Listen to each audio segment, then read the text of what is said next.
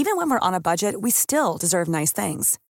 Quince is a place to scoop up stunning high-end goods for 50 to 80% less than similar brands. They have buttery soft cashmere sweaters starting at $50, luxurious Italian leather bags, and so much more. Plus, Quince only works with factories that use safe, ethical, and responsible manufacturing. Get the high-end goods you'll love without the high price tag with Quince. Go to quince.com/style for free shipping and 365-day returns. When you're ready to pop the question, the last thing you want to do is second guess the ring. At BlueNile.com, you can design a one-of-a-kind ring with the ease and convenience of shopping online. Choose your diamond and setting. When you find the one, you'll get it delivered right to your door. Go to BlueNile.com and use promo code LISTEN to get $50 off your purchase of $500 or more. That's code LISTEN at BlueNile.com for $50 off your purchase. BlueNile.com code LISTEN.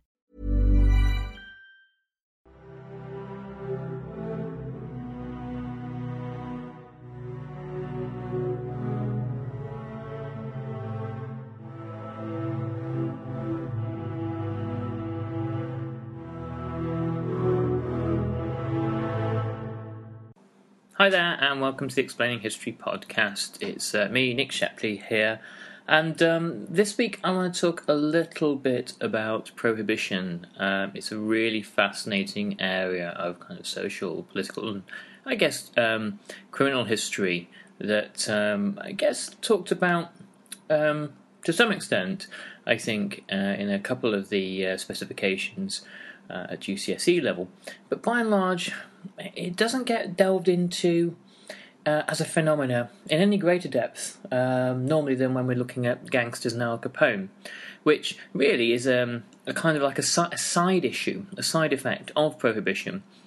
But the phenomenon of prohibition itself is interesting because it tells an awful lot about late 19th century and early 20th century America and the development of social attitudes, um, particularly obviously as as regards alcohol. But it's one of those things, uh, a bit like when we were looking at um, the sort of permissive society in '60s Britain uh, a few podcasts ago. the um, issue of prohibition is a, a, kind of like a means, um, a prism through which we can view um, other attitudes and beliefs which were deep seated within American society and culture at large. Now, the earliest references to um, the sins of alcohol uh, can be found in America all the way back in the 17th century. And America wasn't alone in um, finding that alcohol was an increasingly a problematic substance. The developments of towns and cities uh, in uh, England and Scotland throughout the 17th and 18th centuries periodically give rise to uh, moral panics over alcohol.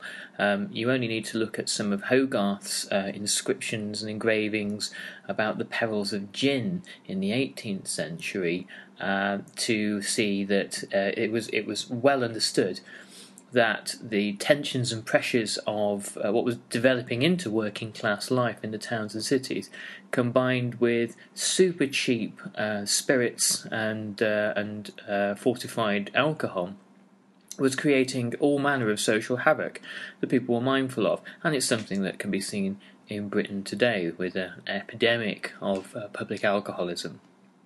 So um, the the phenomenon of um, uh, alcoholism um, and kind of mass alcoholism uh, was something that was um, uh, you know in the public discourse in America from the 17th century onwards. But it's only in the 19th century when you get a series of religious revivals happening um, and you get the uh, development really of an American middle class. All sorts of new ideas come into the mix. Since the um, War of Independence and the creation of the United States, the question of tax had always been a very fraught one. Now, tax is, is often the best means of regulating alcohol price. Um, however, the uh, throughout the period from the American Revolution all the way up to the uh, early the, the, dawn of the Civil War, the eve of the Civil War, beg your pardon, um, the question of the rights of federal government to levy taxes in particular states on particular commodities was an enormously fraught one. The South uh, not only reserved their right to uh, maintain the peculiar institution of slavery, but they also fiercely protected um, the right to levy their own taxes or or not. Um, federal government was, in the eyes of many of those who had um, fought the War of Independence, an unnecessary, uh, well, perhaps a, a, necessary evil, but must, it must always be a limited one.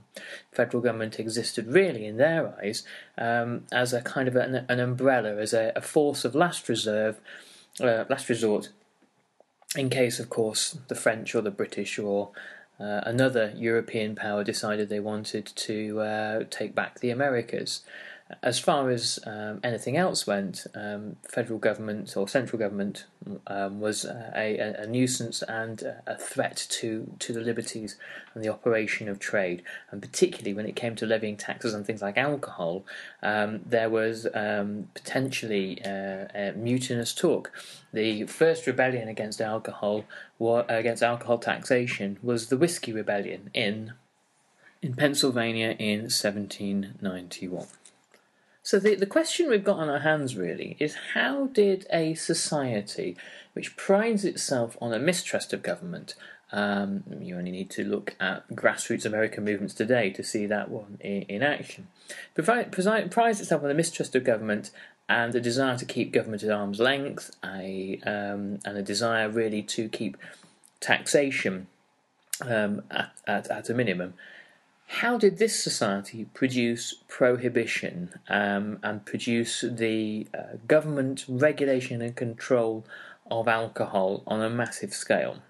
Well, from the very beginnings of the 19th century, all the way through up to the uh, um, aftermath of the First World War, prohibition um, had been pioneered by temperance societies, which had developed very quickly in, firstly, in the uh, the northeastern eastern states of America, and then flourished as the Union developed and uh, westwards across the rest of the country, particularly in the post Civil War era.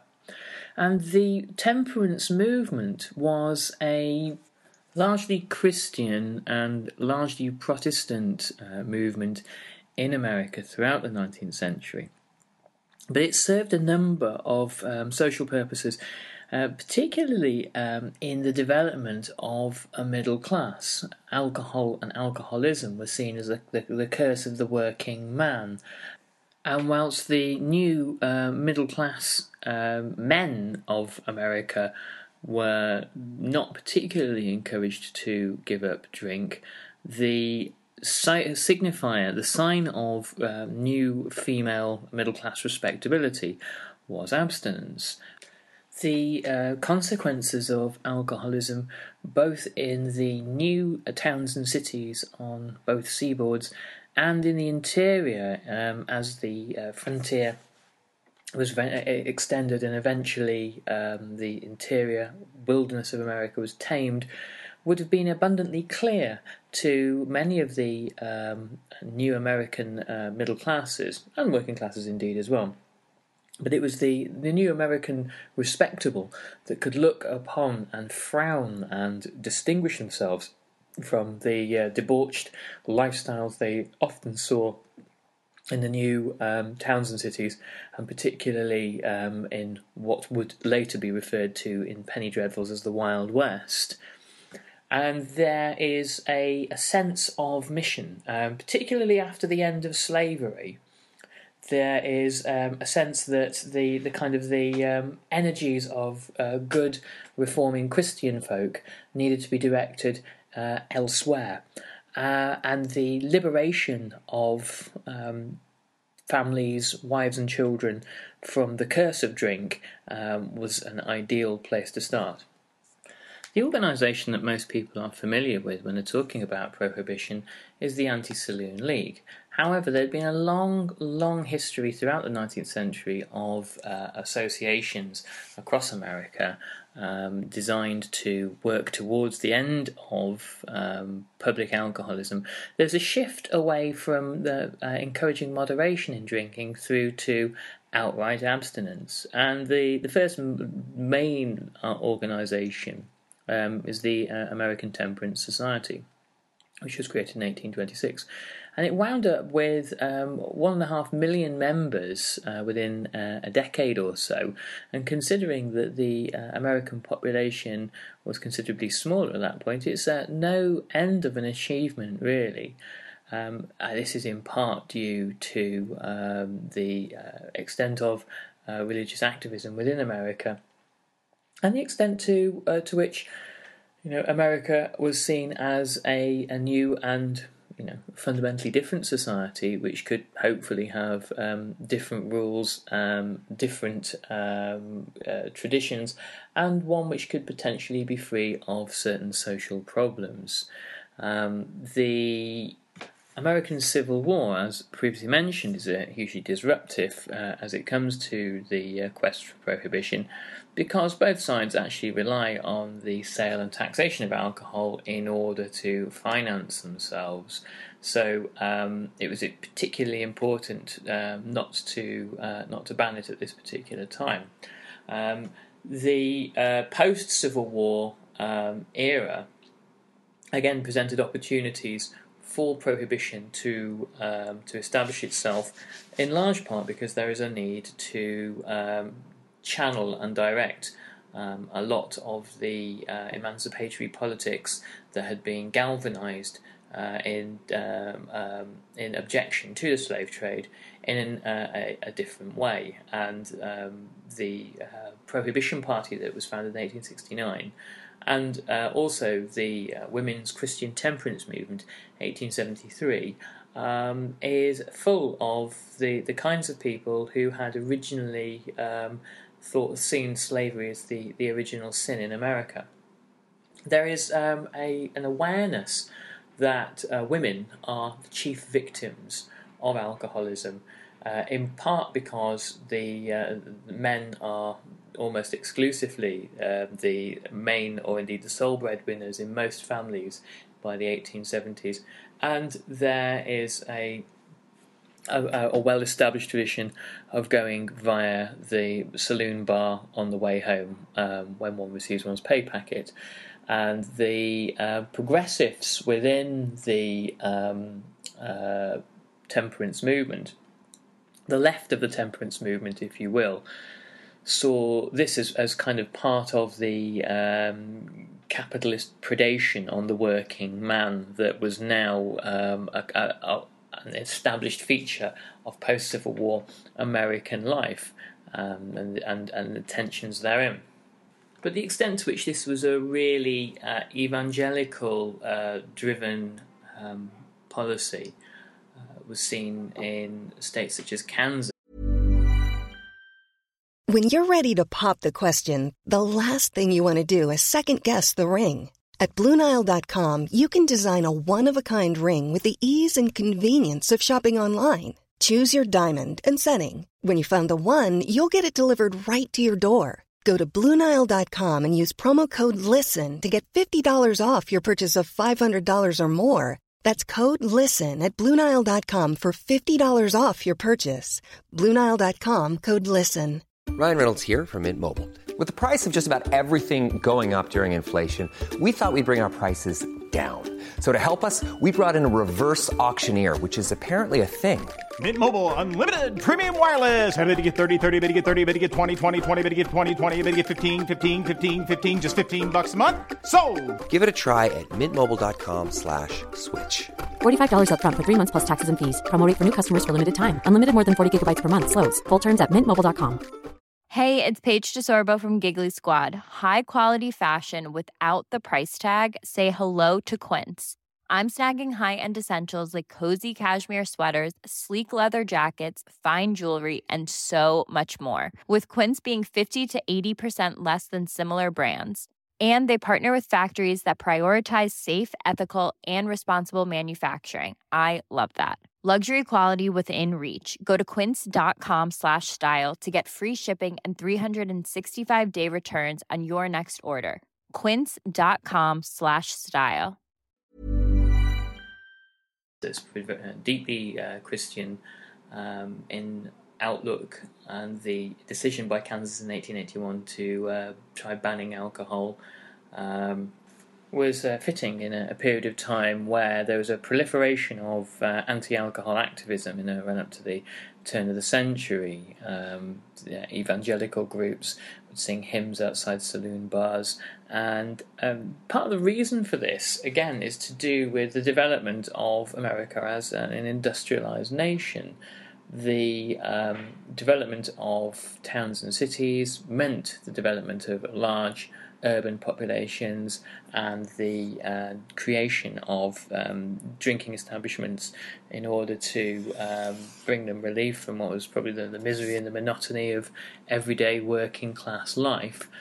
And the these rapid changes, these rapid social changes, bring about tensions and anxieties in parts of the population that see America changing and altering in ways that really they don't like very much. And alcohol becomes a kind of a byword, it becomes a sort of a cipher, if you will, for the sins of the modern world. During the um, prohibition, the progressive era, uh, you see the prominence of the Anti Saloon League. Um, the Anti Saloon League is interesting because it kind of uh, its members are not simply uh, interested in um, uh, prohibition alone. Um, they are interested in a whole range of things, women's suffrage uh, and other progressive issues.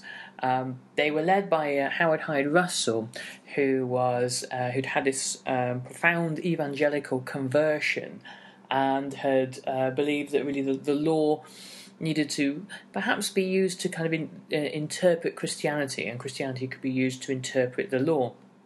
And obviously, you know, the the American uh, the American Constitution is a is a secular document, um, but there's always been this tension uh, in the United States between um, the the uh, country as being uh, largely secular, but with a great many of its citizens looking upon it as being Christian.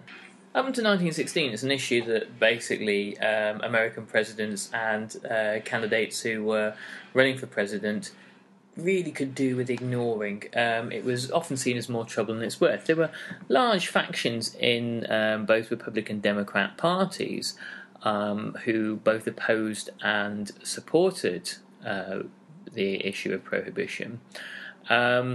And so it was something that, particularly as the question of whether America would intervene in the war um, developed, um, was, see, was seen as increasingly uh, an unnecessary encumbrance for presidents to have to entertain. War itself proves to be uh, an, an interesting tool for the prohibition argument. Most of America's most successful brewers and distillers were German Americans. You need to look at uh, brands such as Budweiser and Anheuser-Busch in order to uh, to appreciate that one. And the um, American um, prohibition lobby argued that really grain could be used in far more effective ways, such as making bread for the troops or for people on the home front, and that really what alcohol uh, achieved, if nothing else, was loss of working days due to drunkenness. So sobriety and patriotism were quite neatly fused together. How far that had any effect on um, the, the, the the drinker uh, or those toiling in munitions factories is questionable, but that's not really the point. The effect that it had on uh, public opinion in favour of prohibition seems to be quite significant. Prohibition, um, when it finally passed in December 1917 with the the Volstead Act, is really a wartime measure. It is seen as something that is essential for um, America to win the war, and there are there's kind of echoes of this in Britain in that uh, the Defence of the Realm Act, uh, passed by Lloyd George, enabled um, pub closing hours um, to be strictly enforced, um, and the um, number of uh, British workers turning up to munitions factories, very very dangerous places, um, uh, still drunk or half cut, um, rapidly decreases, and this is you know one of the one of the chief me, chief reasons for it. So in that context, you can kind of understand um, why it is there was a, a, an interest in prohibition um, uh, at, at, an elite level. the question of how this you know libertarian nation that prides itself on small government winds up uh, banning alcohol is uh, is really best answered by the, the fact that there the, these are the exigencies required during a, a period of total war, and there is uh, not only a libertarian small state tradition in America, but also a kind of uh, Christian evangelical uh, reforming social reforming tradition equally as powerful and equally as significant. When the uh, interests of state power in uh, marshalling the nation's resources to win the war uh, meet with the um, ambitions of that kind of broad Christian social democratic reform lobby, then you get prohibition. And the um, uh, the libertarian uh, trend in American thinking really is uh, is suppressed at that point. The problem is this: is that the war ends too soon. Uh, in December 1917, nobody really knows that the war is only going going to go on for an, another 11 months. Um, as far as anyone's concerned, in December 1917, the Germans are winning, and so the um, the war ends, and the Volstead Act is still there, and it's finally passed into law as the 18th Amendment in January 1920. And the Volstead Act requires a new um, tier of federal agents in order to enforce it. The Volstead Act uh, prohibited the sale, manufacture, distribution, or importation of alcohol um, in the United States, but it did allow people to make uh, cider or wine at home if they chose to. Uh, the um, move into um, regulating how people what people did uh, under their own roofs was seen as perhaps a step too far. Now, I want to um, talk about gangsters and that sort of thing in a different podcast, and the reason why is this: is that um, as a kind of a 20th century phenomenon, the, the gangster is very interesting. It's really only in the 20th century that gangsters like Al Capone um, or people like Pablo Escobar have wielded, uh, you know, enormous, enormous kind of quasi-state power in some instances.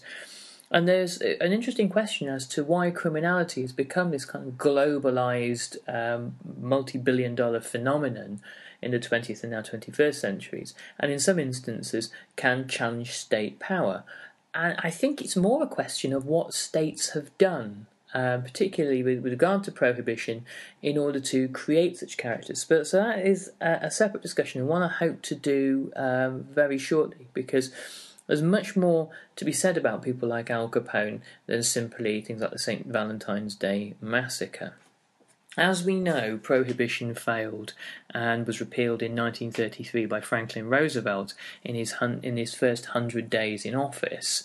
Um, and the, the legacy of prohibition really um, is one uh, of obviously of um, uh, you know bloodshed and violence and corruption and criminality, and it it is part of I suppose this um, this uh, notion not entirely a fair one, but this this notion that people have of the kind of the the, the corruption uh, of America and the corruption of the American dream. Uh, you know, one only needs to um, take a, a, look at the kind of the instances of police officers on the take and uh, um, uh, judges who are in the pockets of various gangsters to see that there is there is something there. But the other thing we can see here is that um, obviously prohibition is kind of like a forerunner to uh, Richard Nixon's later and disastrous war on drugs. And there, and it shows us that there is this kind of profound tension uh, in American popular discourse between the um, the rights of the individual and the role of the state. You know, America is um, born of a revolt against taxation and is born of a revolt against uh, government.